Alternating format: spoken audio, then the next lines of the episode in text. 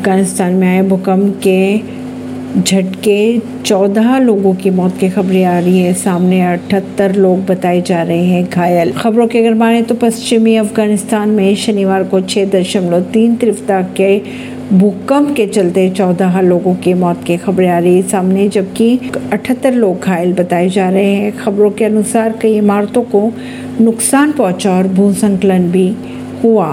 गौरतलब बात यह है कि अफ़गानिस्तान में के बाद एक भूकंप के झटके महसूस किए गए। परवीन सिंह, नई दिल्ली से।